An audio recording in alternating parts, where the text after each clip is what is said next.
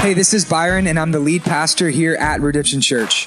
Thanks for listening to our weekly sermon podcast. I hope this message blesses you, encourages you, and helps you experience life change through Jesus. For more sermons like this, blogs, resources, or opportunities to get connected, visit us at www.redemptiontx.com. Remember those magic eye posters? Do you guys remember the magic eyes? Right? If you were born after 1985, you probably have no clue what I'm talking about. Those magic eye posters, they're, they're like, um, like weird images where it's kind of trippy, it's kind of groovy, right? Black light, mosaic. It's like this poster where if you stare at it, everything looks really blurry and it doesn't make sense. But the longer you look at it, eventually you see that there's an image underneath. How many of you guys remember those, those magic eye posters? Right? When it, what you had to do is this you had to look at it for like a long time. And then you would kind of cross your eyes, tilt your head, and they're like, oh, I can see it. Yeah, there's a boat, there's a dinosaur, there, there's a ship. Do y'all remember the, the magic eye posters? I remember when I was a, a little kid, I'd go to Walmart with my grandparents, and it was so boring and uh, be walking around. They never let me get anything that I wanted, but Walmart actually had a poster section. So I'm like, hey, I'm gonna go check out the posters. And my nana was like, okay, good, leave me alone. And so I would go and stare at these posters for like an hour. I was just like weird kid in the middle of an aisle in Walmart, like cross-eyed, cockheaded, like just be like, oh, hey, you know, what's going on? Well, take a look at this thing. And so I'd be looking at this poster and then afterwards I would eventually see the image, right? Do you remember? You're like, I get it. I see it. Oh, that's amazing. I, I see the picture. Like, do y'all remember the, the, do you know what I'm talking about at all? Okay. I'm actually going to throw it up on the screen. Oh, there it is. Right? This is the magic eye. And so there's actually a certain way that you have to look at it in order to be able to see it. First, you got to get up really close, right? You got to get like this. Your, your, your face has to be up against the thing. And then you, you slowly uh, no, too far, too close. Okay. And then you slowly step back. And what they said is this my wife was like, no, you have to look at it, but you can't actually look at it. I'm like, that makes no sense. So you got to stare at it, but you can't stare at it. And then you back up. And then if you see four squares, well, then you're too far away. But if you see, you know, two squares, then you're too close. You got to get at just the right place, just the right position.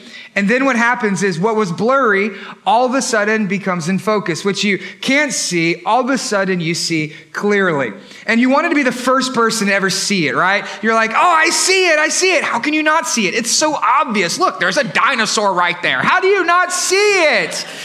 Do y'all remember the, the Magic Eye posters? Okay, today is gonna be a little bit like that because that's kind of what like faith in Jesus is like. That when you first come to Jesus, it doesn't really make sense.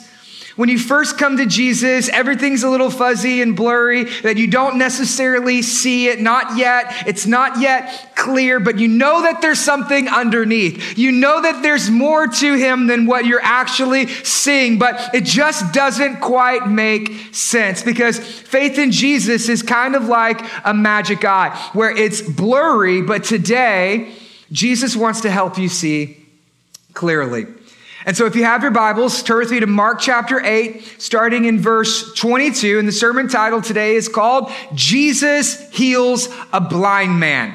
And we're going to see Jesus help a person be able to see him clearly. We got five verses. I got five points and I want to help you be able to see Jesus clearly. We're going to read it all and then I want to give you five ways and five things that you need if you want to be able to see Jesus. Picking up in verse 22. And they came to Bethsaida, that's Jesus and his disciples, and some people brought to him a blind man and begged him to touch him. And he took the blind man by the hand and led him out of the village. And when he had spit on his eyes, Yep, read that right. Spit on his eyes and laid his hands on him. He asked him, Do you see anything? And he looked up and said, I see people, but they look like trees walking. And Jesus said, then he laid his hands on his eyes again and he opened his eyes and his sight was restored and he saw everything clearly. And he sent him to his home saying, do not even enter into the village. Now, on the surface, this would seem like a pretty straightforward miracle. Nothing no big deal here. You know, nothing big to see. I mean, it's a straightforward miracle. Jesus rolls into Bethsaida. It's a small fishing village. All of a sudden, there's a blind man and says, Hey, I can't see. Jesus says, All right, come with me. Then he lays hands on him. Can you see anything? No. Can you see anything now? Oh, yeah, I can see. Shazam, he's healed. Right? On the surface, this would seem like a pretty commonplace miracle. There's really not a big deal going on here. And the tendency, because we can become so familiar with the scriptures that we just kind of move past things really fast, is that we wouldn't actually give this story the, the, the importance that it deserves. Because next week is, next week is a, is a famous story. Next week is going to be a great sermon. It's a great story. Next week is actually the hinge that all of Mark hangs on. It's when Peter makes the first public confession that Jesus is the Christ. Next week is going to be amazing. He says, You're the Christ, you're the King of Kings, you're the Lord of Lords. It's going to be amazing. Like next week is going to be great. And when we read the Bible, we typically want to jump forward, but just like the magic eye, if we want to see Jesus clearly, we need to slow down. We need to look closely, look carefully. We need to focus so we can see him clearly. Jesus actually does something that's really incredible here. Okay, what you need to understand is that when it comes to this story, is it's not just about a physical healing, nearly as much as it is about a spiritual healing. That this sermon is not so much about a physical blindness nearly as much as it is about a spiritual blindness. That just like the disciples, you and me, oftentimes in our lives, we do not see Jesus clearly. We do not see him for who he is or what he does, that we do not see him moving or working in our lives. We come to him, but we don't know him. We're close to him, but we still do not see him. This is not a story about a physical healing nearly as much as it is a spiritual healing. One thing you got to understand about the Gospel of Mark is that they didn't have the Bible back then the way that we have the Bible today. Whenever we're reading this, we say, oh, that's 821, 822, all the way through 826. Okay, great. We're going to be in Mark chapter 8, verse 22 through 26. They didn't have verses or chapters in their Bible. Okay, those are added centuries later just to be able to help us learn how to, to read it. The way that the early church would have done it is if you were in that first church in Rome, the pastor would call everyone together and then he would open up the book and then he would read it from the very beginning to the very end, all in one sitting. And so if you were in that early church in Rome, you would be listening to this scripture and you would automatically connect it to last week's teachings. That you would know, oh, wait, hold on. This, this is telling a, a bigger story. And you would recognize that this wasn't just about a physical blindness, it was really about a spiritual blindness. Because if you think back to last week's sermon, you have the crowd that Jesus performs the miracle for. He feeds the multitudes, not 5,000, but 4,000 people. He does it again for the second time. And the crowd, they still don't know who Jesus is. Do you know why? Because they're blind. And then the Pharisees, they come up and they want to argue and debate and they want to fight and they want to criticize and ridicule Jesus and they demand a sign. You know why they demand a sign? It's because they're blind. And then you have the disciples, they're sitting in the boat and they're arguing about the bread. They're like, Thaddeus, you forgot the bread. It's the miracle bread. You forgot the bread. Oh no, we're doomed. We have no bread. And you know why they were so busy focusing on the bread? It's because they didn't realize who Jesus was. See, the disciples, they too were still blind. They don't see Jesus. And so if you were in that early church, you would recognize this is a story about a spiritual blindness. In fact, here's what Jesus says in Mark 8, 17. Last week's sermon, here's what we read. Do you not yet perceive? Do you not yet understand? Are your hearts hardened? Having eyes, do you not see? Having ears, do you not hear? And do you not remember? And then verse 21, very important. He says this, do you not yet understand? See, in one sense, yes, this is a miracle about a physical healing. See, at Redemption, we believe in physical healing. Like we do. We believe that Jesus does, can, will, still, wants to heal. We believe that. So if you are going through something in your life and you need Jesus to heal you, please come forward. We love to pray for you to see if Jesus will heal you. We have a whole prayer team in the front that would love to pray for you. If you're sick, please come forward. We'll pray for you. We believe that Jesus heals. If you're suffering, please come forward. We want to pray for you. We believe that Jesus heals. We've seen Jesus heal people in our church. We pray that Jesus will heal people in our church. We believe it. We expect it. He can do it. We believe in healing. But this sermon is not just about physical healing. This sermon is actually about a spiritual healing that many of us, we have hearts that are hard towards Him. And He wants to open up our hearts. Many of us, we have ears that are closed towards Him, that He wants to speak into your life, but we're not listening to Him. And so we need Him to open up our ears so we can see. That many of us, we are blind to Him. We have eyes that cannot see, that we are living in darkness. We are blinded. We are living in a way that we cannot know Him. We cannot see Him. He's not clear. We need to see Jesus clearly. How many of you at points or places in your life, you're wondering, where is Jesus at in all of this? What is Jesus doing in the midst of this? I can't see him. I don't know him. I don't understand him. I do not yet perceive. How many of you in your life, you want to be able to see Jesus clearly? If so, then he needs to do a miracle in your life. So that way you can see him clearly. My great grandmother, she used to sing a song before she passed. It was an old hymn. And she would sing this and she would say, Day by day, these things I pray to know thee dearly, to follow thee nearly, and to see thee clearly. If that's you, you're in a place to where faith looks like a magic eye, where you know there's something bigger and better underneath it, but it's just not making sense and you want to see Jesus clearly, let me give you five ways that you can see Jesus clearly. The first way for you to see Jesus clearly is you got to be desperate for him. If you want to see Jesus, you got to be desperate for Jesus. In verse 22, and they came to Bethsaida, and some people brought to him a blind man and begged him to touch him. Now, blindness was rampant in the ancient world. It was a very big problem. Like a lot of people were suffering from this condition of blindness. But if you think about it, eh, it could be pretty expected. I mean, they didn't have optometrists, they didn't have bifocals, they didn't have LASIK surgery, they didn't have any of the things that we have when it comes to treating our, our vision. Right? My wife, if this was 2,000 years ago, she'd be blind.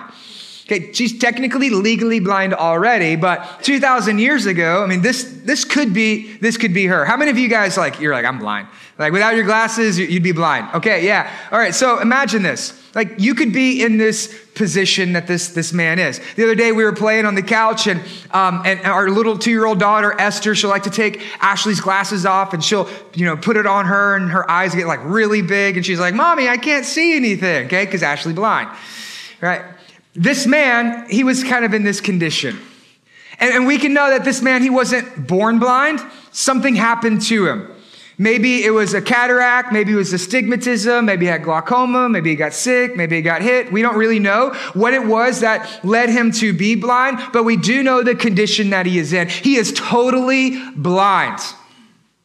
And we know he wasn't born this way because in a few verses, what we recognize is that he says, I see men, they look like trees walking. Okay, if he had always been blind, he wouldn't know what a tree looked like. He wouldn't know what a person looked like. And so he wouldn't be able to get him confused. So this man, he is, he is blind. And what we also see is this, that he is desperate. Just imagine being a person of sight and then you're blind. You'd basically lose everything, wouldn't you? I mean, for them, they would be considered a curse of God. That they must have done something in their life, or someone had done something in their life. Maybe it was a sin, but God would have struck this man with blindness. And so he was considered an outcast. He was ceremonially unclean, so he wouldn't be allowed to go to worship. He was unwelcomed into their society. He couldn't go to the temple. He couldn't go to the synagogue. He couldn't pray. He couldn't read his Bible. He couldn't be in fellowship with God's people. He was basically considered an outcast, left to do nothing but beg. He can't work. If he's not married, then he wouldn't be allowed to be married. He couldn't have children. He would never see a sunrise.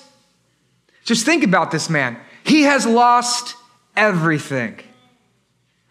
And now he's at a point to where he is desperate for Jesus.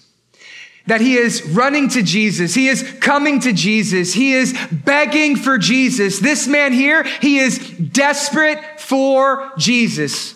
And in the ancient world, there was all sorts of remedies and cures that they would try to give towards blindness. I mean, they were kind of crazy. I actually saw a lot of them when I was doing sermon prep this week, reading through some commentaries. Uh, I'll share a couple with you. Like, if you were blind, here's some of the things that you would do. You would go to the pagan priests, or maybe you'd go to a rabbi, or maybe you'd go see, you know, some pagan doctor, and they would say, okay, here's some things you can do to be able to cure your blindness. You take the blood of a rooster and you mix it with honey and then you rub it on the eyes, and once it gets nice and crusty, then you would, you would wash it off, and then you would be healed. Eh, it didn't work. And they're like, well, that didn't work. We got another idea. You can take onions and garlic, because I know that's what I want in my eyes, and then mix it with the jaw of a crocodile. You're like, but how do I find a jaw of a crocodile? Well, if you can't find a jaw of a crocodile, there is a substitution you can use, which is the bones of a perch. So, you could take the crocodile jaw, the bones of the perch, the onion, and the garlic, make it into a balm, rub it on the person's eyes. They could go down to the temple and they could wash it off, and then maybe they would see. Ridiculous things. And none of those things actually worked. But this man, he's in a place where he is begging for Jesus. He is running to Jesus. He is coming to Jesus. He's at a place in his life where he's desperate for Jesus. He's done all of those things. He's tried everything and nothing has helped and nothing is better and nothing works. He's worse than he was before. And this man, he has tried everything. And until you come to Jesus, you will try anything. Until Jesus is the only thing, you will try anything. And some of you, you know exactly what I'm talking about. You think rooster's blood and honey, well, that's ridiculous. That's not going to cure blindness. Neither will drugs, sex, and alcohol. But that's what you try. Neither will hook up, shack up, break up. But that's what you try. You say, that's ridiculous. Then why are you trying it? Because it ain't going to cure your blindness. Many of you, that's exactly what you do. That you would say, okay, well, I'm going to get this job and that's going to cure me. No, it won't. You're still blind.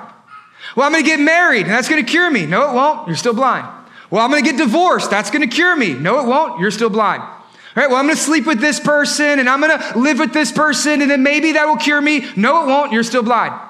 You say, well, okay, well, I'm going to do these drugs and I'm going to go to these places and hang out with these people and then that will cure me. No, it won't. You are still blind. Well, I'm going to be a good person. I'm going to work really hard and I'm going to vote for this certain person and then that's going to cure me. No, it won't. You are still blind. Everything you try, everything you do, nothing helps. It's only going to make matters worse. And you think that this is going to be the cure for your blindness. There is no cure for your blindness except for Jesus. And until Jesus is the only thing, you will try anything.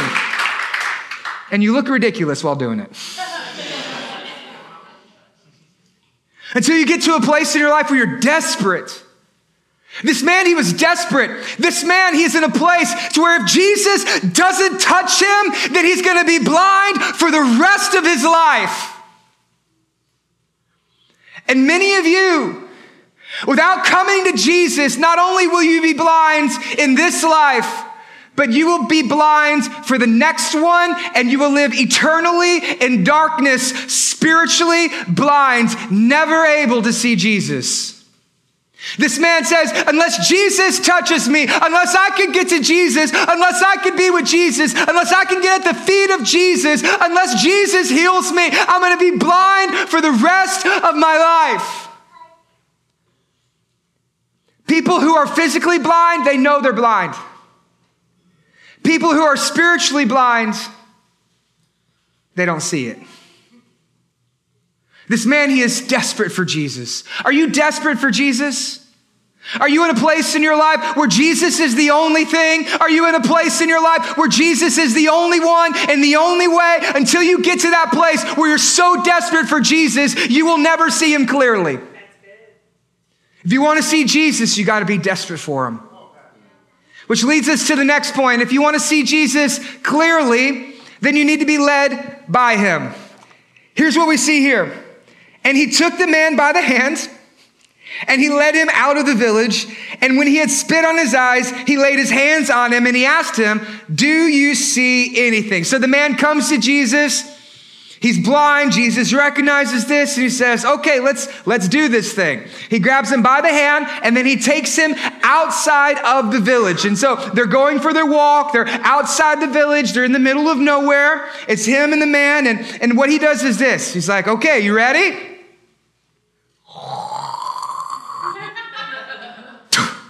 he spit in the guy's eyes. He just spit in this dude's face. Anybody think that's weird? Anybody think that's weird? You're like, okay. Just imagine this. Imagine this situation, right? So today, after the sermon, we do our little altar call, altar prayer time. And if anybody, you know, wants to receive prayer, please come down to the front. We'd love to be able to pray for you. And then as you come down to the front, there's Merity and Chuck. nice elderly couple, deacons in our church, leading our prayer team. And you think, oh, I'm going to go let Miss Dee Dee pray for me. You go down front, and Dee Dee's up here, and she says, Well, is there anything I pray for you? said, Yeah, Pastor's sermon really got to me today. And I think there's some areas in my life where I'm spiritually blind, and I just, I just need Jesus to open my eyes. And Dee Dee's like, Okay, we can do that for you. Give me one second.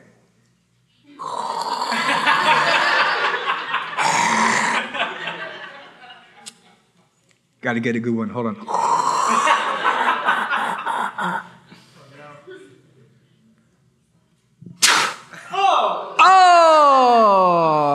I'm never coming back to this church again. that's, that's weird. Why would Jesus spit in this guy's eyes? Actually, this ain't the only time Jesus spit in a guy's face. If you remember back to Mark chapter 7, when Jesus heals the deaf and mute man, he spits in his mouth. Like, Jesus be spitting on everybody, I guess. Like, that's just kind of the way he does things. So you think that's interesting. Why, why would Jesus do this? Well, in fact, He's actually just trying to communicate with the man. See, back in those days, they considered saliva to have medicinal properties. Now, Jesus isn't using saliva in the way that the pagans would use, but what he's actually doing is he is trying to communicate with this man in a way that he understands. What he's trying to do here is this he's trying to give him the expectation that's about to match his experience. What Jesus is trying to do is he's wanting to this show this man that he needs to have the faith to match the miracle that he is about to receive. See, this man, he understands exactly what's happening. He knows that the touch of the hand, he knows the leading, he knows the spit in his eye, that he is building anticipation, expectation to match the experience. He's receiving the faith to match the miracle. If you want to see Jesus clearly, you need to have the faith to match the miracle. You think, well, how do I do that? The answer is easy. You need to be led by him. See, Jesus here, he takes the man by the, by the hand. Not only are we going to see Jesus' power, but we're also going to see him work personally in the life of this man. That Jesus would take him by the hand and lead him. Now, if you're this man, what's going through your mind right now? Right? Jesus just took me by the hand. I mean, this is the healer. This is the miracle worker. And now he has me by the hand. Do you think his faith in that moment is beginning to build? He's going to do it. He's to, he's to heal me. He, he, has got me. He's to do it. I'm, I'm to follow him. I'm to see where this goes. This is to be incredible. I, am to follow him because this man, he knows. Hey, this is the same guy who healed the woman with the issue of blood who for 12 years she was suffering. This is the same man who raised Jairus' daughter from the dead. This is the same man who cast out legions of demons from the dude in the graveyard. This is the same guy who calmed the storms with speaking to them. This is the same guy who fed not only 5,000, but 4,000 on two separate occasions with just some fish and just some loaves. This is the healer. And now he has me by the hand. Woo, do you think his faith is beginning to grow? Do you think that his faith and the experience is matching the expectation? Do you think that his faith is matching the miracle that he is about to receive? And then Jesus leads him outside of the village while holding his hand. And then once they get outside the village, it's just him and Jesus. And then Jesus spits on him. But this man wasn't offended. This man, he understood. Said, I'm about to get my healing. He's about to do it. I'm about to get my healing. His faith is growing. And now he has the faith to match the miracle that he's about to receive. But you know what? So often in our lives, we want our healing without the faith that's needed. So often in our lives, we want the healing, but we don't really want to do anything. We want the healing, but we don't really want to have the faith to match the miracle. So many times, here's what we say Well, if Jesus could heal me, he'd just do it right here. Oh, well, I mean, if Jesus wants to heal, then, you know, he doesn't really need anything from me. just go ahead and do it. Don't discredit the faith it takes in your part.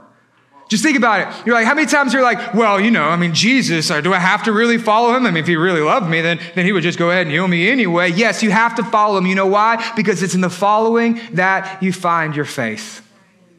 The apostle Paul, he writes, we walk not by sight, but we walk by faith. It's in following him you find your faith. If you want to see uh, God move in your life, you have to be willing to take him by the hand and let him lead you. I mean, Jesus, you gotta have to really spit in my eyes. You didn't spit in anybody else's eyes. I mean, I didn't see Jairus' daughter get spit on. Why do you gotta spit on me? Why do you gotta do it to me? Jesus, I mean, if you want to do it, why? Be careful telling God how to change your life. If you want to have faith, you got to follow. If you want to see him clearly, you have to be willing to be led by him. If you think about it, isn't it kind of cruel that Jesus would tell this blind man to follow him? I mean, if you think about it, right? He's blind. Hey, you're blind. Can't see anything? Follow me. Let's go. It's a little cruel for Jesus to do this guy because just think about it. Like this guy, he's been sitting probably on the side of the corner, you know, begging for change for, for years. He hasn't worked. He's, he's in the village. There's not anybody really around him, nobody to lead him, help him, guide him, none of those things. He's probably been leaning on the same street corner, you know, hanging onto the same pole, like just, just kind of being in one place and he can't see. And then Jesus like, oh, okay, well, follow me. We're going to take a 10 mile hike outside of the city. That seems a little cruel, doesn't it? But Jesus does take him by the hand. And then he leads him the entire way. He doesn't really tell him where he's going, but he does want him to know that he's going to follow him. That's exactly what following Jesus is like. That you don't really understand where you're going, but you do need to know whose hand you're holding. You need to know that, that he's leading you, that he is guiding you. And yeah, you might be tripping, you might be stumbling, you might be falling the entire time, but he still has your hand. And he, he's still leading you. He's still guiding you. He's never let you go. That he is going to get you where he wants you to be. And if you just keep holding his hand, if you just keep having faith, if you just keep following after him, then eventually you will see him clearly. But you got to be willing to be led.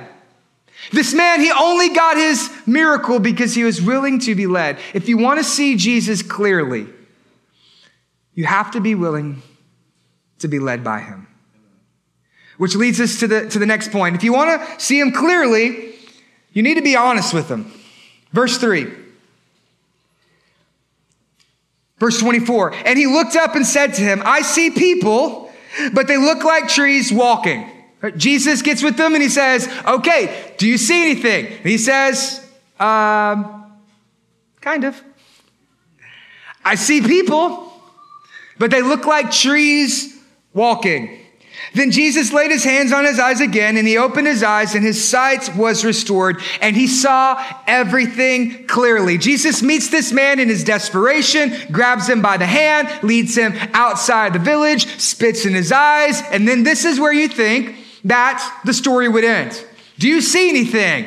Yes. Thank you, Jesus. I got my healing. Woohoo! This is amazing. But that's not how the story ends. Jesus asks the guy, he says, Do you see anything? And now the man, he has a choice to make. This man could say, eh, kinda. I can see good, but mm, not really that good. He has a choice to make. He, he, could, he could say, oh, I can see these partially, you know, it's like it's still a little blurry, it's still a little fuzzy. I don't think it really took. I mean, could you do it again? Like, come on, let's figure this out. He could do that. Or he could do what so many of us do. Of course I can see. What do you think? I'm blind? Who does Jesus think he is asking me if I can see? Of course I can see. I can see, I can see perfectly fine. I got 20/20 vision. I can see everything perfectly clear. He could, he has a choice to make. He can either be honest with Jesus and say, no, or he can be proud and say, Oh, yeah, of course I can see everything. And if he does that, he's going to go the rest of his life talking to trees and cutting down people.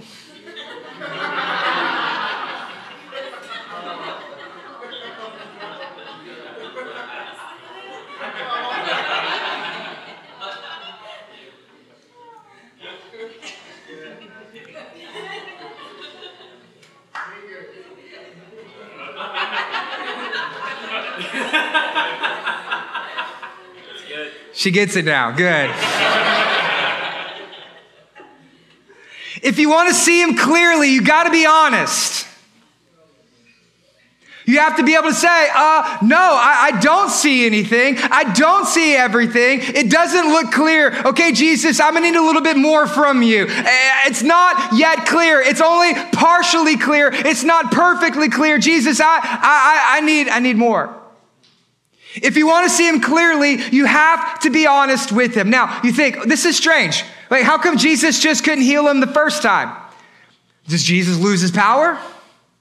I mean, maybe, maybe Jesus just isn't strong enough to heal people from blindness. I mean, maybe he just need a second. Maybe Jesus was tired. I mean, he's been healing people for eight chapters. I mean, maybe he's tired. Maybe he's running out of gas. Maybe Jesus juice just ain't working today. Maybe that's what it is. Maybe, maybe, you know, like he just healed another person and he needs to take a nap and maybe he's got to, you know, get something to eat first. Maybe he just can't do it. I mean, maybe, maybe that's what it is. I don't believe that's what it is.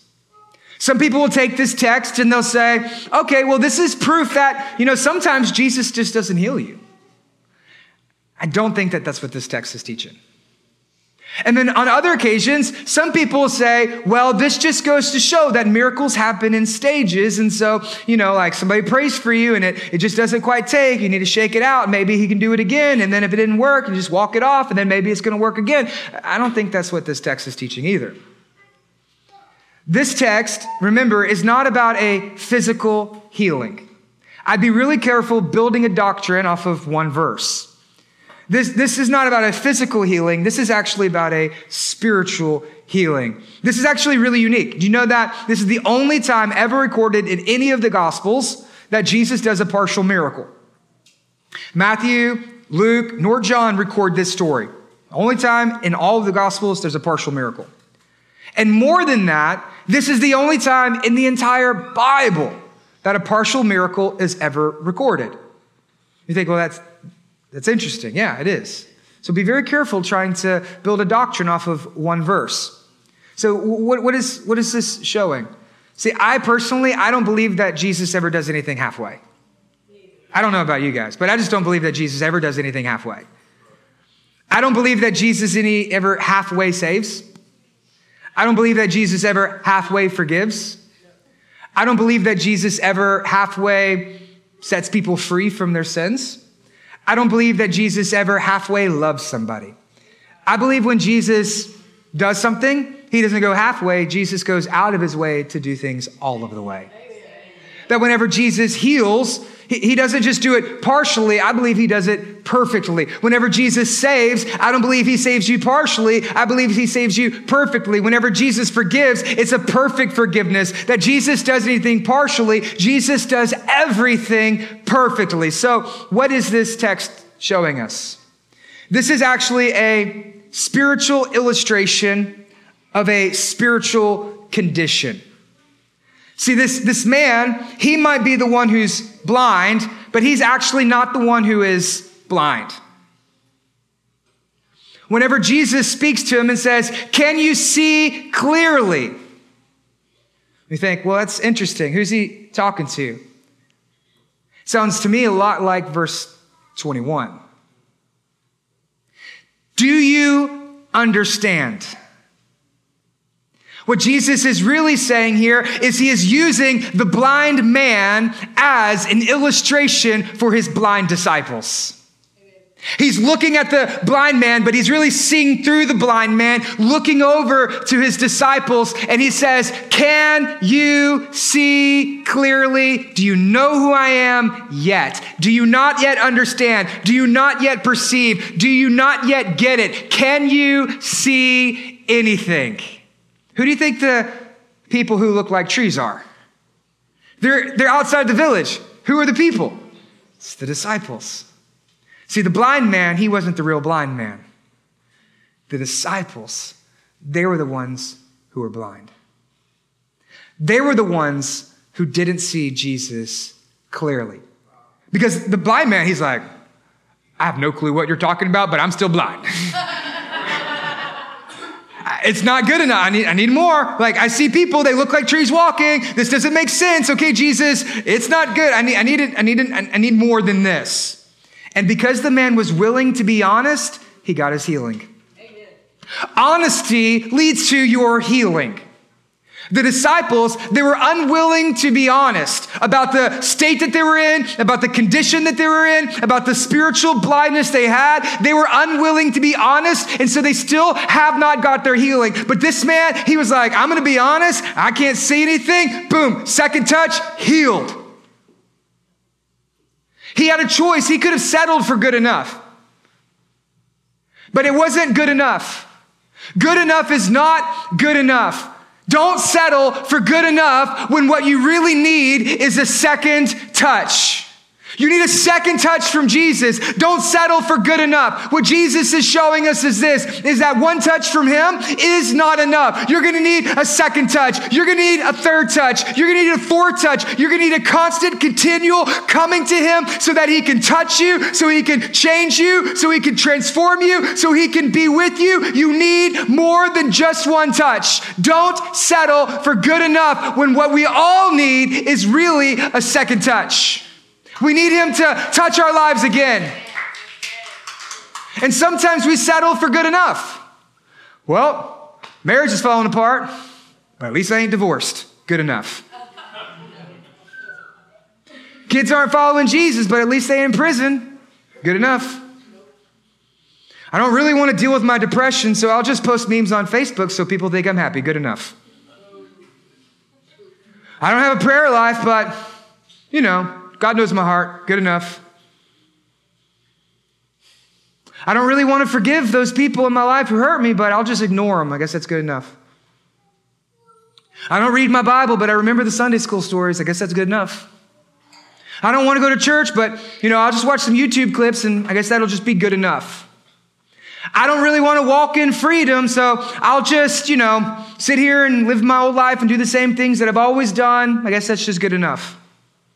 I don't really want to, you know, be passionate about the Lord or on fire for Jesus like the rest of those redemption people. But, you know, I mean, I did bow my head and I prayed the prayer, once saved, always saved. I'll get to heaven by the skin of my teeth. I guess that's just good enough. And many times, you don't see Jesus clearly because you settle instead of getting a second touch. You settle for good enough when what you really need for your life is you need a second touch. One touch from Him is not enough. You need a second touch. And when it comes to those of us in our church, there's so many of us who don't see Jesus clearly because we're unwilling to be honest with Him and say, you know what, Jesus, I need a second touch. That one touch from you is not enough. I'm going to need you today and tomorrow and the next day and every single day for the rest of my life, and I can't get enough. I need a second touch. I'm not going to settle. I need a second touch.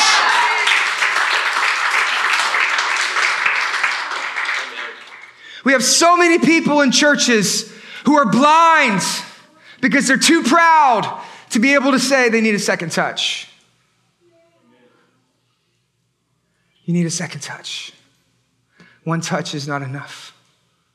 You got to keep coming to Him again and again and over and over, day after day, saying, Jesus, I'm not good today. I need a second touch.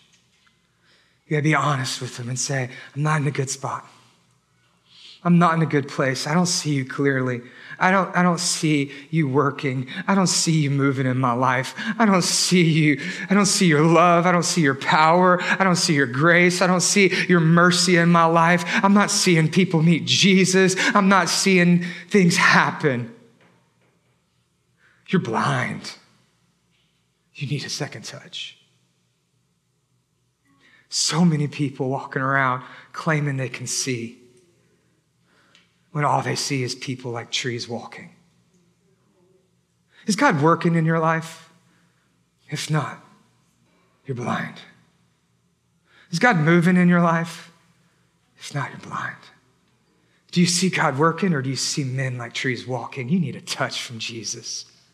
Some of you, it's been a long time since you've let Jesus speak into your life. Some of you, it's been a long time since you let Jesus touch your life. You're living on touches from 10 years ago. It's not enough. If you're here today, don't walk out these doors without getting a second touch from Him. Say, Jesus, I need you. You have to do something. I can't see. I can't see clearly. I don't know you. I don't see you moving. I don't see you working. I don't see anything. You need to touch my life because right now everything's blurry and nothing makes sense. God, I need you. And if you don't touch my life, then I'm going to spend the rest of my life blind. You need a touch from Jesus. And you got to be honest about that. Say, I just need a touch from him. The man, he got his healing. You know why? Because he was willing to be honest. The disciples are still blind because they don't have a clue. Which leads us to the fourth point. If you want to see Jesus clearly, you got to be obedient to Jesus. Here's what we see next, verse 26. And then he sent him to his home, saying, Do not even enter into the village. First, Jesus takes him out of the village. And then he heals them and then says, Don't go back to the village. So, why, why, why would Jesus do that? Because Jesus doesn't change your life so you can go back and live your old one. Amen. If you think about it, there's nothing that the village has to offer this man. Because back in the village, he was a beggar. Back in the village, he was the blind man. Back in the village, everybody looked down on him, spit on him. He was ceremonially unclean. He was unwelcome, unworthy, couldn't go to temple, couldn't go to synagogue, couldn't pray, couldn't read his Bible, couldn't be married. There was nothing that this man could do back in the village. There was nothing there for him. And then he meets Jesus, and everything in his life changes. Right? He's not blind anymore, which means He's welcomed back into society, which means he can get married, have kids, he can see his children smile. He can watch a sunrise. He could paint a picture. I mean, this man, he could go to work. He could make some money. He could provide for his family. He was now welcomed back into the church. He could go read his Bible. He could worship. He could pray. He could go to the synagogue. He could become a deacon, elder. He could do anything. Like this man's entire life has just been given back to him. He has a whole world in front of him. His future is wide open. This man, his life is changed forever. Why would he go back to the village? In the village, he was a blind man. He ain't blind. In the village, he was a beggar. There's no need for him to beg anymore. Jesus says, Don't go back, just be obedient. Don't go back. How tragic would it have been for this blind man to go right back to being a beggar? How tragic would it have been for this man to meet Jesus and then the next time he rolls through town, he's sitting on the street corner again, bumming for change. How tragic would that be? To have Jesus open up your eyes and then go right back to living the same life that led you to him in the first place. How tragic would that be for the blind man to meet Jesus and go right back to being a beggar? I see it happen every single month in our church. When people go back to their old lives. People come into church and they say, Oh, church is amazing. Life changed through Jesus. I met Jesus. This is great. And then they start serving, hanging out, and then they get baptized. And then three months later, you don't even see them anymore because they go right back to their old life. Former blind men who have become beggars again. The village has nothing to offer you. Your old life has nothing to offer you. Those things, they have nothing to offer you. They're only going to hold you back. They're only going to hinder you. They're only going to take you further away from Him. Why would you go back when He has so much more for you? Why would you go back to the village when He has so much destined for you? Why would you go back instead of just being obedient? Just follow Him. Just trust in Him. Just give your life to Him. Just day by day, keep walking with Him. Don't go back. Just be obedient. It breaks my heart all the time to see people in our church just go back. There's one person in particular, I pray about her all the time. Actually, I met her at the gym and uh, started a conversation. There's a lot of things in our life that were very similar. And as I was talking with her, you know, um, shared my faith, witnessing to her, and we built up a little relationship. And she told me she was an atheist and she'd never read her Bible, never been to church. And I'm like, okay, cool. Sounds like you'll fit right in here at Redemption. And so um, I invited her to church. She's like, well, I don't really want to go and I don't really know. It's like, hey, that's cool. So we just kept talking and eventually I built up enough relationship where she trusted us. And so she came to church. And um, I told my wife, hey, she's coming. So we went and got her a nice ESV study Bible. And she came and she sat with us. And I gave her a Bible. And she'd never read her Bible before. And she was smiling. Everybody was so nice. And through the worship and the sermon, everything was incredible. And I said, hey, what'd you think? She said, I'm, I'm going to come back next week. And then she came back the next week and the next week. And then she, you know, got on a serve team. She got in a community group. And man, this girl, her entire life just began to change. Her countenance changed you know, I mean, everything in her life just begins flourishing and thriving, and God's blessing her in these incredible ways. And then, well, she misses a Sunday, no big deal. And she misses the next Sunday, it's okay. Then she doesn't go to community group, and then she dips out on her serve team, and then she misses another week, and then she starts hanging out with her old friends and starts kind of going back to some of those old habits and old things that she was doing, and her friends are like, You've changed. You know, like you're, you're just not the same person you were before. What's going on in your life? You know, oh, how, I don't know if I really like that or not. And as she goes back to her old life, eventually the voices in the village begin to take her away from the healing she's received. And then I stopped seeing her and didn't hear from her anymore. And so uh, me and Ashley actually ran into her at the grocery store and um, she ran down a different aisle to hide from us. And my heart just broke because I, I love this girl dearly. And I just began to think how in the world can a person meet Jesus and go back? How in the world can a person experience what God has for them and then choose to become a beggar again? I mean, it's just, it's amazing to me. Are you saying, Pastor Byron, is that, are you saying that you can lose your salvation? I'm not saying that. But what I'm saying is, if you're going back to being a beggar, maybe you were never really healed in the first place. I see so many times people go back to their village. Why? Why would you go back? What does it have to offer you? A street corner? What, what, does it have to offer you going back to the village? There's nothing there for you. Your old life has nothing there for you. There is no reason for you to go back. Your old nature, nothing. Your old self, nothing. Those old lies, nothing. The guilt, the shame, the condemnation, nothing. The brokenness, nothing. The blindness, nothing. Why go back when He has something far better for you? Don't go back. Just be obedient to Him. Don't go back. Jesus says there's no reason for you to go back to the village because I just gave you a brand new life. It's yours. Just, just be obedient. Which leads us to the last point. If you want to see Jesus clearly, you need to be amazed by Jesus. Here's what he says I want to look verse at 25 again. It says, Then Jesus laid his hands on his eyes, and again he opened his eyes, and his sight was restored, and he saw everything clearly. You know, sometimes we can read verses like this, and the tendency is that we're just going to rush past it real fast. We're like, oh, okay, there's the blind man. Big deal. You know, Jesus healed a blind man. All right, he's healed a lot of people. Why is this of any significance? Only five verses. Not really going to cut into my devotional time. Let's just keep moving forward.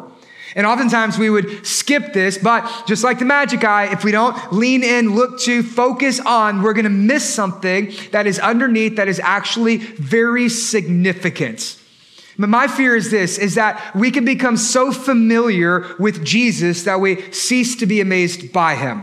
If you think about it, you're like, well, what's the big deal about healing a blind man? In fact, Jesus heals blind men all the time. This is the first time in Mark. He's going to do it again in a couple of chapters. But the number one miracle that Jesus performs more than any other miracle is healing blind people. Right? Seven times in the Gospels, Jesus is recorded as healing blind people. It's his favorite miracle to do. Well, what's the big deal about that?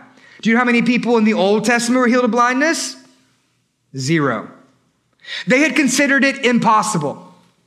That it was a disease that was incurable. If you were blind, you were blind for the rest of your life. There's nothing they could do. There's no healing that would be available for you. It's impossible. And then Jesus comes along and Jesus does the impossible. They didn't think that anyone could ever be cured. But there was a couple of prophecies in the book of Isaiah about a man who was going to come from God, the promised Messiah, and only the Messiah would be able to open the eyes of the blind. And then here they the Messiah is right in front of them. And in these five verses, Jesus fulfills the messianic prophecies about him being the one who is going to open the eyes of the blind. And then Jesus comes and then Jesus does it. And you guess what the disciples' response was? Nothing. They witnessed something that no one in the history of the world had ever seen, and they have failed to be amazed by him because they were so familiar with him they ceased to be amazed by him. Do you think the blind man was amazed? Yes. Oh, yeah. They're like, oh, I see people and they look like people. This is amazing. Do you think the, the, the, the, the people who brought the man to Jesus, they were like, he did it, took a little spit, but he got it done. Do you think they were a little amazed by Jesus? Oh, they were amazed by Jesus. And then the disciples, here's what they see. They see the Messiah in front of them. They see the miracle in front of them. They see Jesus in front of them, and they have become so familiar, they've been ceased to be amazed by him. Just another healing. What's the big deal? Jesus does this stuff all the time. Just another miracle. Let's say Tuesday. I think that's his miracle day. This is just what happens when you follow Jesus. I mean, you know, but how many times have we ceased to be amazed by him too? How many times you're like, well, just church on Sunday? What's the big deal about that? Just community group, just prayer, just Bible reading, just Wednesday night, first Wednesday prayer meeting, not a big deal. It's just first week of the month, we pray as a church. That's just how it is, you know? Have you become so familiar with Jesus that you have ceased to be amazed by him? If you want to see Jesus clearly, you have to be amazed by him. Are you amazed by Jesus? I mean, how can you think about Jesus and not be amazed by him? I mean, just think about it. He is the creator of the universe, become a man, entered into human history, lived the life that you never could live, died the death that you deserve in your place for your sins, takes upon himself all of the wrath and the punishment of God, and then as he is buried, resurrects after three days, conquering Satan, sin, hell, death, and the grave, giving you hope, giving you grace, giving you mercy, giving you redemption, and then he ascends to the right hand of the Father where he gives gives you the Holy Spirit. How can you not be amazed by that? Every, every time you think, I'm saved, how can you not think that's amazing? That your past has been forgiven, that He's given you a new future, a new destiny, a new direction, a new life. How can that not be amazing to you? That the worst day of your life is not even credited to you, and then the best day of Jesus' life has been given for you. How can you not be amazed by that? How can you not set your feet on the ground every morning you wake up, take breath in your lungs, and realize He's given you another another day. How can you take that for granted? How can you not be amazed by that? How can you cease to be amazed by what Jesus does? He gives you the Holy Spirit, uh, spiritual gifts to enable you through His power to change the world. He's given you a church with everyone in this room who used to be strangers, but now they're family. He's given you the Bible, the authoritative word of God for your life, so you don't have to guess who He is. He speaks directly to you, He listens to your prayers. I mean, He's given you everything you need. How can you just come to church and say, oh, it's just church again? How can you be a Christian and not be amazed by Jesus? It's wild to me that we have a culture today where it's okay for you to be a casual Christian. Blows my mind that you could think it's okay for you to be like, well, you know, I love Jesus, but I don't really pray very often because, you know, that's for the really spiritual people. Blows my mind. Blows my mind that we can say, well, I'm not one of those crazy Christian Jesus love and redemption people. I only go to church maybe once quarter when I feel like it. Blows my mind. Blows my mind that we've accepted a level of Christianity of blindness if you're not amazed by Jesus, can I just tell you, you're blind? You just don't see him. If you can look at him and not be amazed, you're blind. But it passes for Christianity all the time. I wasn't going to tell this, but I'm already over time, so let me go ahead and tell this story anyway.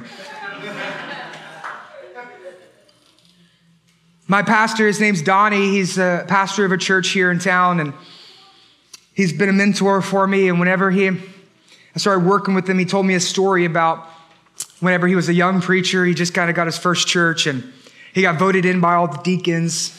And he got up to preach a gospel message, and at the end of the message, he gave an altar call. And then one of the deacons came forward for the altar call. He was like, What are you doing here?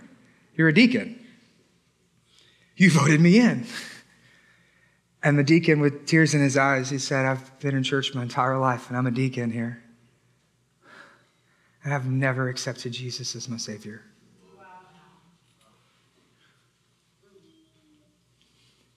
See, blind people know they're blind. Spiritually blind people, they don't have a clue. That you can be in church your whole life and still not see Jesus.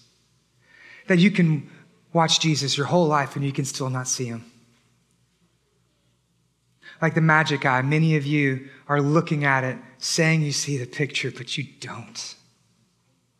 You don't see him. Because if you did, you would be amazed by him. When you think about your life, are you desperate for Jesus? If you're not, you're blind. When you think about your life, are you being led by Jesus? If not, you're still blind. Are you honest with Jesus? No, like really, seriously, drop the religion. Are you honest with Jesus? If not, you're blind. Are you obedient to Jesus? Do you do what he says? Are you living your life for His glory, for the good of others, pursuing after Him with every fiber in your being? Are you pursuing after Jesus? Are you being obedient after Him? If not, then you're blind. Are you amazed by Jesus in your life? If not, you're blind. You're still blind. But the good news is, is this the one miracle Jesus does more than any other miracle is he heals blind men. If you're here today and you're blind, don't walk out these doors seeing people who look like trees walking. Don't leave here without a touch from Jesus. And he's not going to change your life halfway. He's going to change your life completely so you can begin to see him clearly. So that way you will know him for who he is. The gospel is good. The gospel is that Jesus heals blind men. Well, thanks again for tuning in with us here at Redemption Church. If this message was helpful to you in any way, leave a review, like, comment, or share with your friends to help others experience life change through Jesus.